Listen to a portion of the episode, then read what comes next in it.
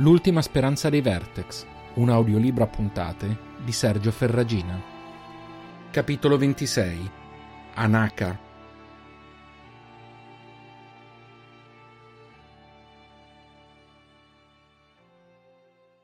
Trascorsero giorni in cui l'unica differenza dal precedente era il crescere della stanchezza e dell'insofferenza. Il non terreno li conduceva attraverso luoghi abbandonati mai divenuti unità, vuoi perché troppo estesi, o perché altri vicini si erano rivelati più adatti. Reynal si trovò spesso a chiedersi con quali criteri i progenitori costruissero abitazioni.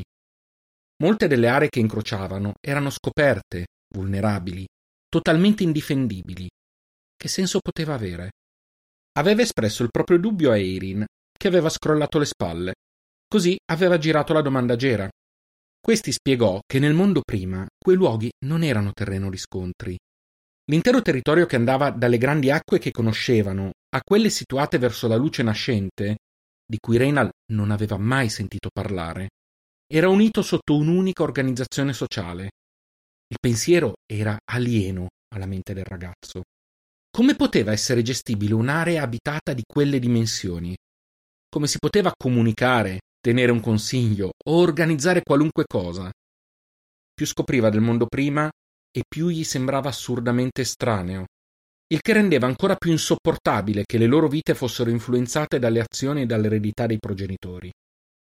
Stava rimuginando nuovamente su questi pensieri, quando, alla fine della seconda notte di cammino dopo la sosta nel luogo dei morti, Erin fece cenno di fermarsi.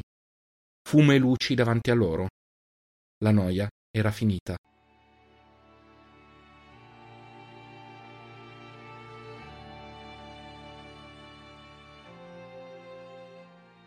E il culto. Una volta avvistati i fuochi, avevano fatto una deviazione che li aveva portati in una zona sopraelevata protetta da rocce. Eirin aveva lasciato al sicuro Gera e Reynal e si era avventurata fin dove possibile, portando con sé visore, balestra e arma a raggi. La sua posizione le aveva permesso di osservare indisturbata, ma le notizie erano pessime. Quanti? domandò Gera. Una trentina di extris, qualche vertex di grandi dimensioni, Forza bruta, immagino. Nessun alato, per fortuna, o almeno io non ne ho visti.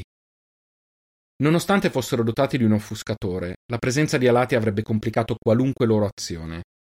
Gera scosse la testa lentamente. Abbiamo modo di aggirarli senza farci notare. Erin rifletté alcuni istanti, prese un bastone e cominciò a disegnare nella terra una bozza di mappa. Noi ora siamo qui, indicò un punto sulla sua destra.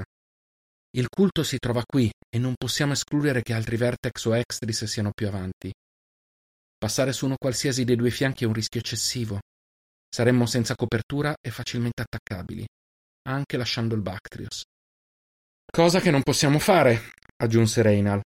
Cosa che non vogliamo fare, lo corresse lei guardando Gera. L'ex custode annui. Sai cosa significa? gli domandò la cacciatrice.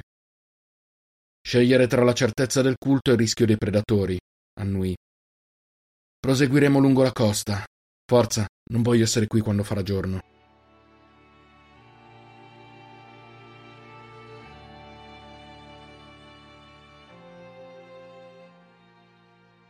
Eirin definì un percorso che li mantenesse il più possibile al riparo, ma il primo tratto, che attraversava due aree di rilievi lontani, era allo scoperto, per cui decisero di utilizzare l'offuscatore. Non sarebbe comunque servito contro gli extris, per i quali dovevano confidare che il buio fosse sufficiente. I rumori in lontananza li tennero in apprensione per le due ore necessarie a percorrere il tragitto, e Reynal si accorse di aver ripreso a respirare normalmente solo quando si trovarono al riparo dietro la catena collinare individuata da Eirin. Si domandò come potessero sperare di raggiungere il Labor da soli con tutti quegli ostacoli, ma non ritenne opportuno condividere il dubbio con gli altri. Bene, li abbiamo evitati, disse tenendo bassa la voce, più per paura inconscia che per reale necessità. Ora procediamo sulle colline? Eirin si guardò intorno.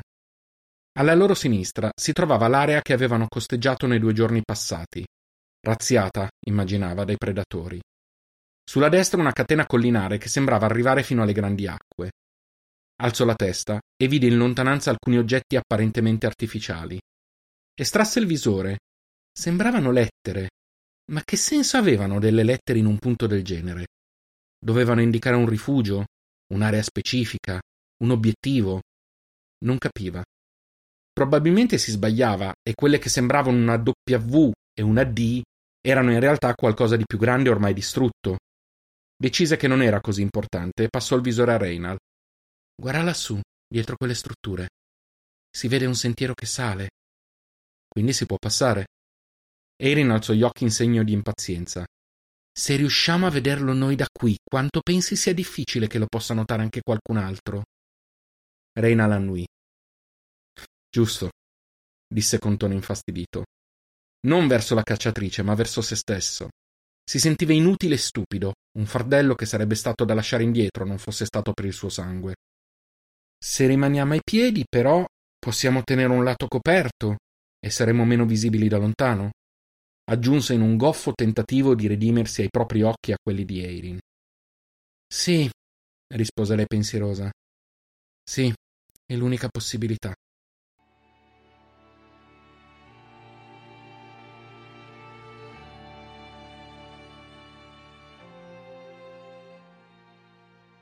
Costeggiare le colline richiese due notti di cammino.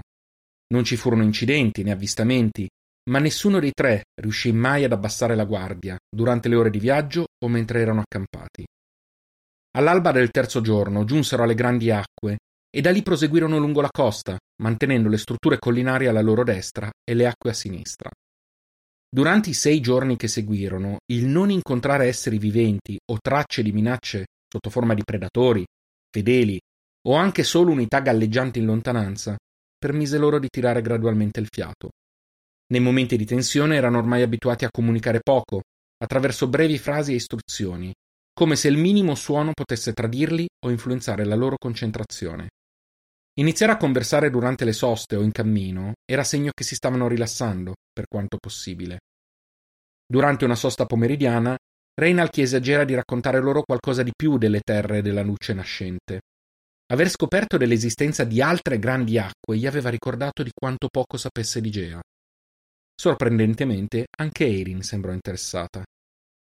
Purtroppo non penso di potervi dire molto, disse sconsolato Gera mentre beveva un decotto. So che le grandi acque della luce nascente distano da qui dieci volte la distanza che ci separa da Laveg. Dieci volte la distanza da Laveg, ripeté mentalmente Reynal. L'idea di qualcosa di così lontano era difficile da concepire. Razionalmente comprendeva che fosse possibile, ma era così distante da ciò che conosceva da non riuscire ad andare oltre il semplice concetto teorico. Gera vide gli sguardi persi dei due ragazzi e, imitando Erin qualche giorno prima, prese un bastoncino e disegnò nella sabbia. Noi ora siamo qui. Indicò un punto a sinistra della forma astratta che aveva disegnato formata da due aree molto larghe e alte, unite in mezzo da una stretta striscia di terreno. L'Aveg invece si trova qui. Un altro punto, sempre nell'area superiore, un po' più a destra, ma di poco. E il rifugio, da quello che diceva Firan, è qui. Ancora più a destra, ma neanche a metà strada rispetto alle acque della luce nascente. Il Labor, infine, si trova qui. Un punto sulla costa, più in alto rispetto alla loro posizione. È, è enorme, commentò Reynal. E tutto questo, indicò l'intero disegno, era un'unica unità? Gera sorrise. È un po' più complesso di così. Quelle che per noi sono le unità venivano raggruppate in altre entità e quei raggruppamenti a loro volta appartenevano a un gruppo ancora più grande. Ecco, quest'area era uno di questi gruppi di gruppi se vogliamo chiamarli così. Ma no, non copriva tutto. Solo questa zona. Indicò la parte superiore del disegno. È comunque immensa, aggiunse Erin concentrata. Non riesco a immaginare come fosse organizzato qualcosa di così grande. Sembra inefficiente. Sarebbe lungo e complesso spiegarvelo ora. Quando avremo pensieri meno pressanti approfondiremo. Ho abbastanza nozioni sul passato di Gea. Erin colse al volo l'implicazione. Cosa sappiamo ora di quelle zone? Gera si alzò per sgranchirsi la schiena. Praticamente nulla. I custodi, come vi ho detto, sono sempre stati tanto concentrati sul morbo che non hanno neanche mai pensato di andare a esplorare quelle zone. Per essere sinceri, non avremmo avuto mezzi a sufficienza, anche volendo. Ci sono randaggi che dicono di esserci stati, e non c'è ragione per non credere loro. Ma non abbiamo informazioni certe su come siano organizzati gli abitanti, se ci siano unità, se prosperino, se lottino o invece commercino tra di loro. Questo significa che lì il culto potrebbe non essere arrivato. Potrebbero non esserci Vertex, esclamò Reynal emozionato. L'ex custode sorrise con amarezza.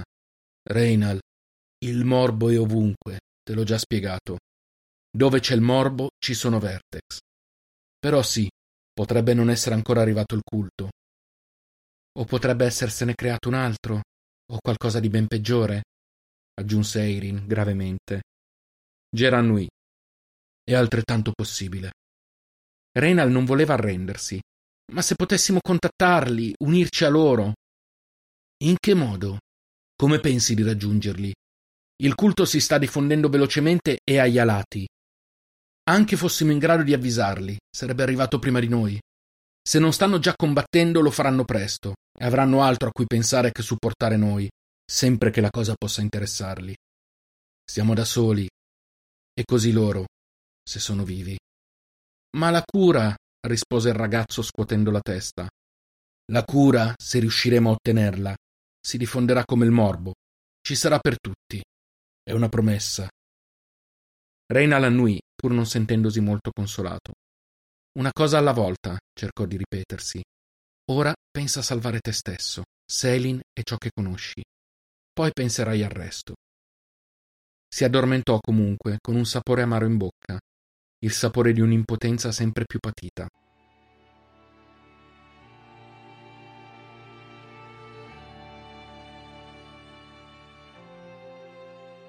Due ore dopo, Eirin lo svegliò per farsi dare il cambio al turno di guardia.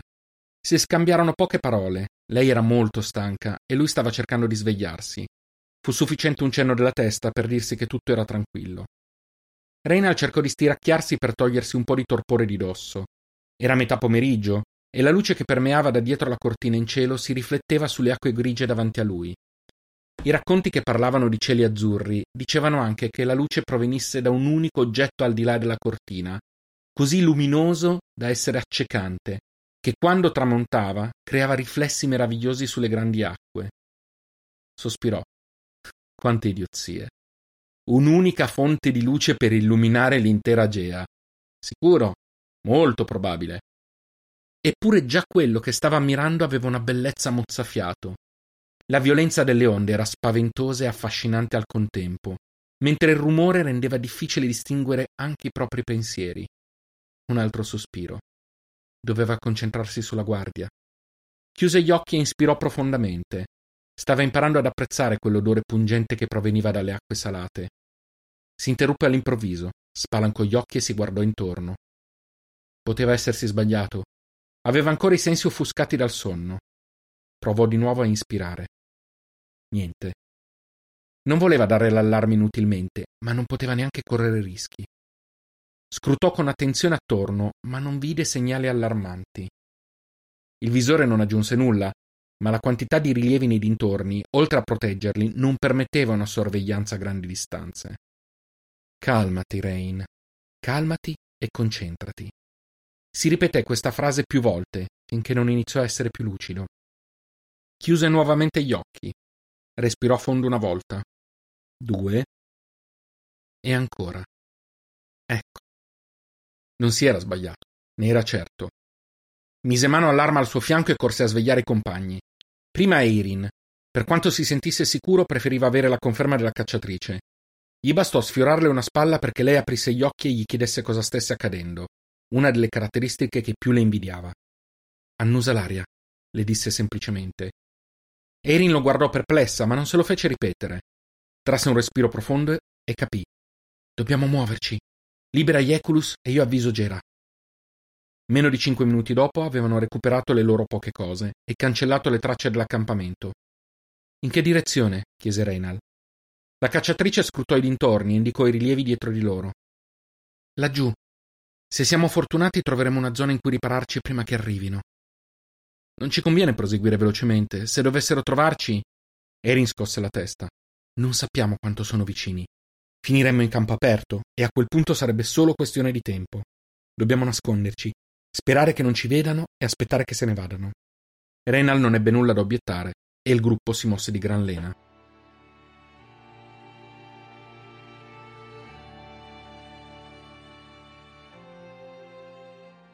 In poco più di 15 minuti riuscirono a raggiungere le prime colline visibili e scoprirono una piccola valle tra due file di rilievi, perfetta per nascondersi.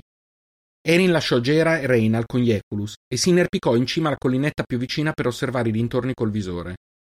Trascorsa un'ora, stava cominciando a dubitare della loro intuizione quando li vide. Come avevano pensato, il gruppo di Extris e Vertex che avevano già avvistato. Procedevano velocemente e si avvicinavano alle costruzioni, sicuramente per razziarle. Sospirò di sollievo. Aveva valutato una di quelle come potenziale rifugio prima di optare per le colline. Si complimentò mentalmente con se stessa mentre riscendeva al fianco per raggiungere gli amici, cui riferì quello che aveva visto. Gera sospirò gravemente. Possiamo solo aspettare e augurarci che tornino da dove sono venuti. Nel frattempo mi converrà studiare un nuovo tragitto, dovessimo essere sfortunati. Io andrò a fare la guardia, si propose Reynal. Sei sicuro? Forse sarebbe il caso di lasciare andare Eirin. Il ragazzo si rabbuiò. È ancora il mio turno, ed Eirin deve riposare. Non attese risposte, raccolse il visore e si incamminò. Mi fiderei di più se andassi tu, disse Gera la cacciatrice, a bassa voce. Sbagli. Lui alzò un sopracciglio e si voltò a fissarla, convinto di non aver capito. È merito suo se ci siamo salvati. Col rumore delle onde non li avremmo sentiti in tempo per metterci al riparo. Ma il vento soffiava nella direzione giusta e ha portato con sé l'odore del fumo delle torce. Renal l'ha sentito e ha compreso che era importante, così è corso a chiamarmi. Probabilmente ci ha salvati. Non aggiunse altro e si sdraiò per riposare. Gera lanciò uno sguardo verso la sommità della collina, sinceramente colpito, poi tornò al suo compito.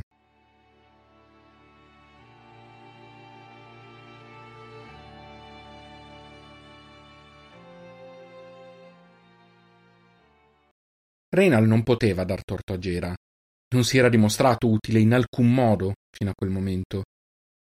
Non era certo spontaneo pensare che potesse essere suo il merito di quella fuga. Poteva prendersela solo con se stesso e col peso che aveva rappresentato da quando erano partiti da Drake. La luce stava diminuendo e i fedeli in basso non davano cenno di volersene andare. Probabilmente si sarebbero accampati. Imprecò Partire comunque era rischioso, per cui avrebbero probabilmente perso una notte di viaggio restando nascosti.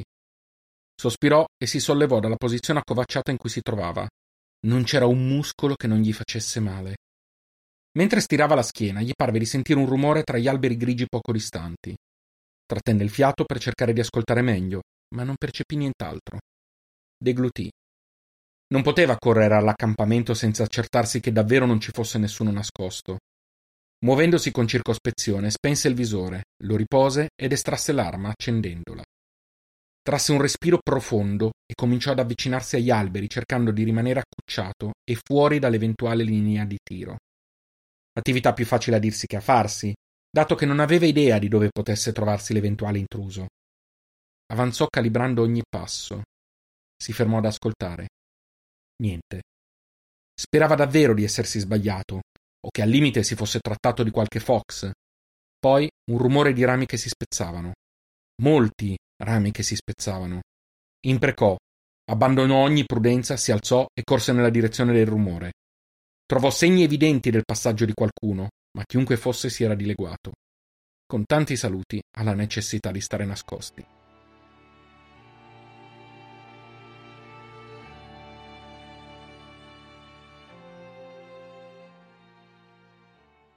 L'osservatore misterioso avrebbe potuto essere un abitante della zona sopravvissuto, ma quando Reynal raccontò l'accaduto, i tre compagni concordarono di non voler correre rischi. In breve furono a dorso degli Eculus, nella speranza di non essere visti dal culto. Il buio stava arrivando velocemente e decisero di percorrere il tratto collinare fino a dove fosse stato possibile, cercando di mettere la maggior distanza possibile tra loro, il nemico conosciuto, e quella potenziale nuova minaccia. Procedevano più lentamente di quanto avrebbero voluto, ma gli Eculus erano appesantiti e facevano fatica su quel terreno scosceso. Dopo poco più di mezz'ora di cammino, il terreno si fece digradante e finirono per trovarsi in zona pianeggiante. Valutarono la possibilità di arrampicarsi sui fianchi della nuova catena che si ergeva davanti, ma furono immediatamente dissuasi. Non c'erano punti facilmente accessibili né agli Eculus né al Bactrios. Non avevano scelta, avrebbero dovuto procedere in campo aperto e rimanere in guardia fino all'alba. Si disposero in fila, con Erin che faceva strada Reynal in mezzo e Gera a chiudere. Il fondo era sabbioso e gli animali facevano più fatica a procedere che sul non terreno, ma comunque avanzavano. Dopo un'altra mezz'ora la notte esplose in un ammasso di luce e calore, terrorizzando gli Eculus, il Bactrios, ma anche e soprattutto i tre viaggiatori presi alla sprovvista. Renal e Gera furono disarcionati, mentre Erin riuscì a fatica a calmare la sua cavalcatura. State bene? domandò preoccupata ai due, Aveva visto cacciatori paralizzati o peggio a causa di una caduta accidentale da un Eculus. Gera e Reynald si alzarono in piedi annuendo. La sabbia ha attutito la caduta, per fortuna, rispose Gera massaggiandosi un braccio. Rassicurata, Erin tornò a concentrarsi su quanto appena accaduto. Estrasse il visore notturno e cercò di guardare in lontananza. Riesci a vedere qualcosa? Le domandò Reynald avvicinandosi. Il calore è troppo, le immagini sono confuse. Spense la modalità notturna e tornò a guardare, confidando nella luce generata dall'esplosione. Sembra sia esplosa una delle strutture vicino ai nostri amici. Ha colpito sicuramente molti Extris e Vertex. Feck! Cosa? Erin abbassò il visore. Un'unità galleggiante. Non grande, ma non ci sono dubbi. Predatori, mormorò Reynald. Non solo. Qualcuno è sopravvissuto. Stanno fuggendo in questa direzione. Via di qua! Di corsa! urlò Gera. Era più difficile a farsi che a dirsi. Il fondo sabbioso non aiutava e gli animali erano troppo spaventati per ubbidire a dovere. Reynald sentì montare la paura. Guardò dietro di sé e non riuscì a credere ai propri occhi. Due enormi vertex correvano dietro di loro a una velocità impensabile date le dimensioni. Uno era più alto di un Bactrios, con gli arti inferiori simili a quelli di un volatile e le braccia lunghissime. L'altro sembrava una fusione tra un fox e un essere umano. Non stavano inseguendoli, stavano fuggendo in preda al panico. Quello più alto aveva una cinghia legata al collo e all'altro capo un extris veniva trascinato dalla caviglia, svenuto o morto. Renal lanciò un urlo agli amici perché stessero attenti alle due creature, che però li superarono ignorandoli. Era la prima volta da quando avevano lasciato l'Aveg che vedeva Vertex così spaventati. Non ebbe il tempo di riflettere. Un nuovo rumore attirò la loro attenzione, proveniente dalle acque. Lanciò una sequenza di imprecazioni. Via, via, via! urlò agli amici e istintivamente tutti e tre deviarono verso l'interno, sperando di distanziare i predatori. La fuga durò poche centinaia di metri, il tempo di essere bloccati da una nuova esplosione davanti a loro, più piccola della precedente, ma più che sufficiente a fermarli e a spaventare gli Eculus, che cominciarono a scalciare imbizzarriti. Memori di quanto successo poco prima, riuscirono in qualche modo a scendere dal dorso dei loro animali prima che questi li costringessero nel modo peggiore. Liberatisi da ogni costrizione, gli Eculus partirono al galoppo prima che i tre compagni potessero impedirlo. Per fortuna le cose più importanti sono sul Bactrios, disse Gera, prendendo atto che le cavalcature erano da considerarsi perse. Il Bactrios, invece, nella sua flemma sembrava aver deciso che l'ultima esplosione non era stata poi così spaventosa, e si era allontanato a sufficienza per non farsi infastidire dal calore. Rena l'avrebbe sorriso non fosse stato così terrorizzato. Erin estrasse l'arma a raggi e così fecero subito dopo Reina leggera. Si avvicinarono il più possibile gli uni agli altri, dandosi vicendevolmente le spalle. Se mi dovesse succedere qualcosa, fuggite, sia che mi catturino, sia che mi uccidano. Sapete dove è Labor, trovate un modo per raggiungerlo, disse Gera a bassa voce. Non risposero. Non c'era nulla da dire. Reynard sapeva che Erin avrebbe detto la stessa cosa e lui non aveva quel lusso. Lui era l'unico che doveva necessariamente salvarsi. Odiava tutto questo. In quel momento dieci, quindici dardi infuocati sembrarono comparire dal nulla e con un ampio arco finirono per conficcarsi nel terreno intorno a loro. Chiunque fosse questa gente era in gamba, molto. Erin sparò un colpo, un'altra ondata di frecce più vicine. I tre spararono all'unisono e in risposta sentirono un urlo. Qualcuno era stato colpito, pensò Reynald con una minima soddisfazione. Il cielo si riempì di dardi infuocati che caddero a meno di un metro da loro, creando una parete di fuoco alta poche decine di centimetri. La situazione è semplice. Noi vi vediamo, voi no. Finora vi abbiamo mancati di proposito e ci avete ripagato ferendo uno dei nostri. A voi la scelta. Abbassate le armi o faremo di voi spiedini con cui banchettare domani. La voce di donna era abbastanza lontana da non identificarne la posizione e sufficientemente vicina da far capire che non si trattava di una minaccia a vuoto. I tre si guardarono, poi abbassarono le armi in contemporanea, alzarono le braccia e rimasero in attesa. Ottima idea. Ora niente scherzi, aggiunse la voce. Poco dopo, dal buio, si iniziarono a distinguere le sagome di una decina di persone.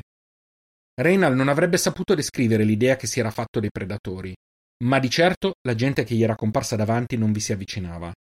Una donna che sembrava più vecchia di Gera, altre due più giovani, quattro ragazzi all'incirca dell'età di Reynal e tre uomini più o meno robusti, di età difficilmente definibile.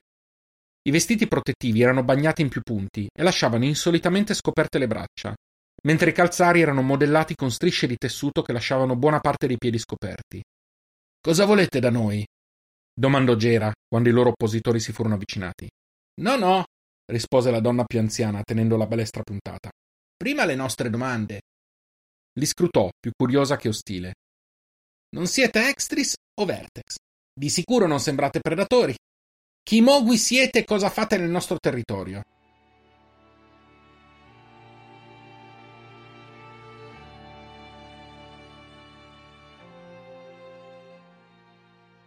Sarebbe un bel cambiamento andare da qualche parte senza finire rinchiusi, mugugnò Reynal. Solo dopo pensò che quella frase avrebbe potuto infastidire Eirin, ma la cacciatrice non diede segno di averlo sentito. Aveva gli occhi chiusi e sembrava cercare di riposare, un'altra caratteristica che le invidiava. Erano ore che si trovavano chiusi in una stanza che sarebbe stata stretta per una persona, figurarsi per tre. Guardò fuori da una delle due finestre nella parete opposta all'ingresso, abbastanza ampia per illuminare, ma non per provare a fuggire. Era quasi mattino e la luce cominciava a riflettersi sulla massa d'acqua che li circondava.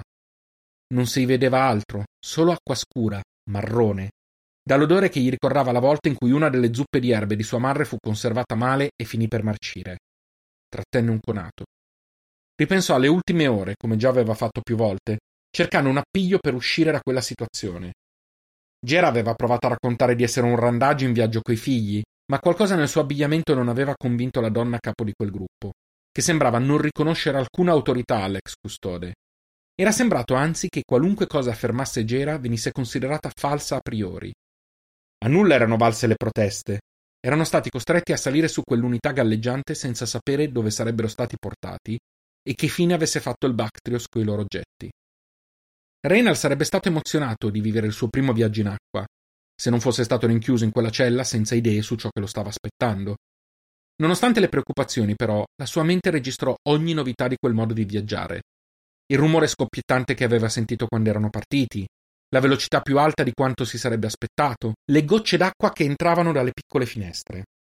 Dopo circa un'ora si erano fermati. Il rumore era terminato e non avevano più avuto alcun contatto coi loro carcerieri. Avrebbe voluto fare qualcosa, qualunque cosa, pianificare una fuga, anche solo prendere a calci la parete, ma sapeva che la sua era solo paura unita a frustrazione, e la nausea causata dal continuo rorlio non aiutava. Dovresti cercare di riposare, ci serviranno energie, gli disse Gera fissandolo severo. Reina l'avrebbe voluto rispondergli a tono, ma sapeva che aveva ragione. Si sedette vicino a Eirin e provò a chiudere gli occhi. Non sapere cosa quella gente volesse rendeva tutto peggiore, non aveva idea se stessero rischiando la vita, la prigionia, l'essere consegnati al culto o ai predatori. Le ultime due ipotesi sembravano improbabili, ma non poteva darlo per scontato. Quando fu finalmente sul punto di appisolarsi, la porta della cella si aprì ed entrarono le due donne più giovani che avevano visto al momento della cattura. Una rimase sulla soglia, l'altra si avvicinò a Erin senza degnare di uno sguardo gli altri. La cacciatrice, svegliatasi al suono della porta, non si mosse. Tu, seguici, lei non diede subito segno di aver sentito, come a voler togliere autorità alla persona davanti a lei. Poi sospirò profondamente e lentamente si alzò in piedi. Reynal fece per alzarsi e protestare. Non gli piaceva l'idea di essere separati, ma Gera lo fermò con un gesto. Non sarebbe servito a nulla. Dovevano confidare nella capacità di Eirin. Il ragazzo si sedette di nuovo e tornò a chiudere gli occhi. Non voleva perdere altri amici. Inghiottì le lacrime prima che potessero solcargli il viso.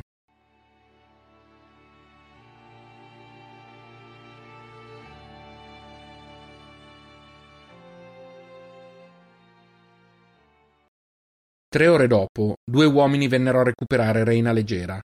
Esprimendosi esclusivamente a gesti, si fecero seguire fino a un'area aperta di quella che doveva essere un'unità. Vennero fatti spogliare di ogni indumento e prima che potessero ribellarsi, vennero travolti da due violenti getti d'acqua che sembravano voler strappare loro la pelle. Reynal faceva fatica a respirare, a stare in piedi, a fare qualunque cosa. Non capiva neanche da dove arrivasse quell'acqua. Si sentiva in balia e si chiedeva solo quanto avrebbe potuto resistere. Il getto si interruppe all'improvviso, così come era iniziato. Si asciugò gli occhi e riconobbe in due grossi bocchettoni a qualche metro di distanza la fonte di quella violenta doccia. Guardò Gera in cerca di spiegazioni, ma anche l'uomo era impegnato a riprendere fiato. Uno dei due carcerieri si avvicinò porgendo loro dei teli di tessuto e mimando il gesto di asciugarsi. L'ex custode fu il primo a seguire l'invito, ringraziando con un cenno della testa imitato da Reynal. Il carceriere sembrò soddisfatto recuperò i due stracci e si allontanò, sostituito da un terzo uomo che porse loro degli abiti protettivi puliti, anch'essi senza maniche, e con quegli strani calzari che aveva notato sulla terraferma. Cosa crep sta succedendo? mormorò Reynal. Prima che Gera potesse rispondere, un dolore lancinante colpì la gamba del ragazzo, che fu costretto ad accosciarsi. Il primo carceriere, quello che era rimasto in disparte, l'aveva colpito con una lancia dalla punta smussata gli sembrava di avere la gamba in fiamme. Guardò con rabbia l'uomo, che in tutta risposta gli fece cenno di fare silenzio. Con l'aiuto di Gera, Reynald si rialzò e a fatica si vestì. I primi due carcerieri, soddisfatti, li esortarono a seguirli. Attraversarono una spiaggia non molto diversa da quella da cui erano partiti, con la sola differenza delle dimensioni. Questa era molto più piccola e riparata, ai lati, da colline come quelle su cui loro stessi si erano nascosti. Finirono per raggiungere proprio una delle più vicine, lungo un sentiero avvolto da rovi e alberi marroni. Dopo circa dieci minuti di cammino si trovarono in uno spiazzo con in fondo una costruzione rossa alta un paio di metri e larga una quindicina. Vi attendevano una cinquantina di persone. Reynal realizzò quasi subito un'anomalia. Si voltò verso Gera e dallo sguardo capì che anche lui se n'era accorto. In quello spiazzo c'erano soltanto donne, ragazze e qualche bambina. Gli unici uomini erano loro due. Anche i carcerieri si erano allontanati subito dopo averli accompagnati lì, sostituiti da altrettante ragazze giovani, alte e dagli sguardi ostili, armate con le stesse lance di cui Reina l'aveva già avuto un assaggio. Le guardie li spinsero al centro dello spiazzo. La porta della bassa costruzione si aprì e ne uscì un'anziana coperta da una veste che sembrava quella di un custode, non fosse stato per il colore marrone. La donna si avvicinò a passo più veloce di quanto l'aspetto avrebbe suggerito e li scrutò. Prima Reynal e poi Gera, senza mai batter ciglio. Gli occhi, grigi, gelidi, li fissavano senza espressione, come avrebbero potuto guardare una pianta o una pietra. Dopo pochi, eterni minuti, l'anziana sembrò soddisfatta e si allontanò a sufficienza per poter vedere entrambi senza dover muovere la testa. La Queen vi darà udienza. Annunciò come se il termine Queen dovesse significare qualcosa per loro. La voce era potente e profonda, in completa disarmonia rispetto al fisico. Non parlate se non interpellati, se tenete alle vostre vite. Renal deglutì. L'ennesima unità di esaltati, giusto quello di cui avevano bisogno. L'anziana rimase in attesa ad accertarsi che il messaggio fosse stato recepito. Rain trattenne l'impulso di rispondere. Veste Marrone sembrò infine soddisfatta e si fece da parte. Poco dopo si aprì la stessa porta da cui era uscita e apparve la Queen. Reynal non ci poteva credere. Guardò di traverso Gera, ma l'ex custode era assorto e non diede segno di reazione. La Queen, una ragazzina non più vecchia di Selin e un paio di centimetri più bassa, avanzò verso di loro. Indossava anche lei una tunica, sebbene di colore verde scuro.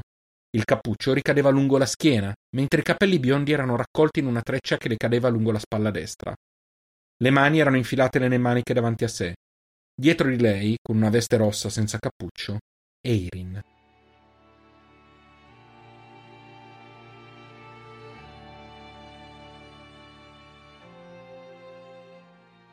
La Queen si avvicinò a Reina leggera. Il ragazzo cercò un contatto visivo con Eirin, che però teneva lo sguardo basso. Cosa stava succedendo? La Queen si spostò lievemente e fece cenno a Erin di affiancarla. Okami, questi due maschi sono tuoi servitori? Erin alzò per la prima volta la testa e fissò negli occhi prima Gera e poi Reynal. Poi, a voce sommessa, confermò.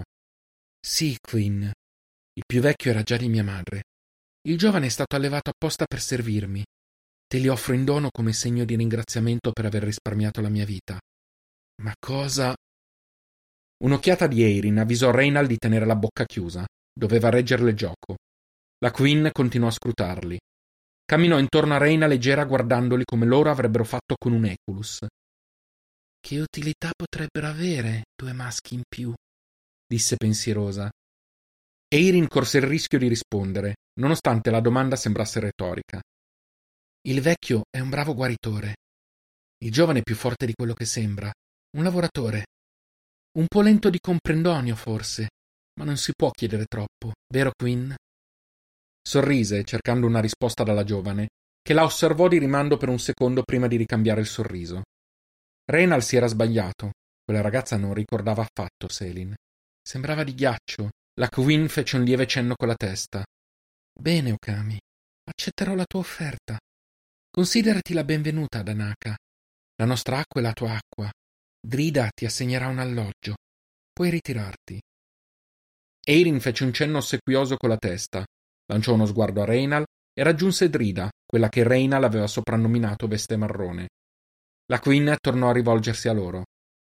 Il lavaggio è già avvenuto, ma non potrete entrare in servizio prima di essere stati educati. Provvedete alla loro sistemazione, disse infine, rivolta a una delle guardie più vicine, che li sollecitò a seguirli senza mai abbassare la lancia.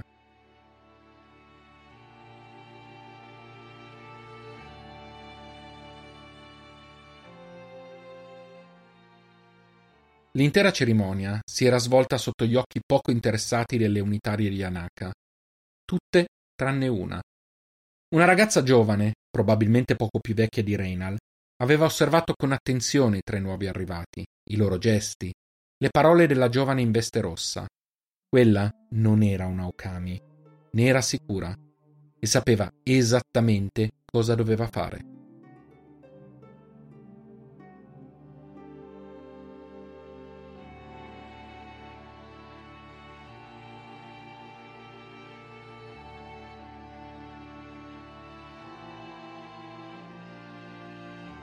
L'ultima speranza di Vertex è un podcast di Sergio Ferragina adattato dall'omonimo romanzo.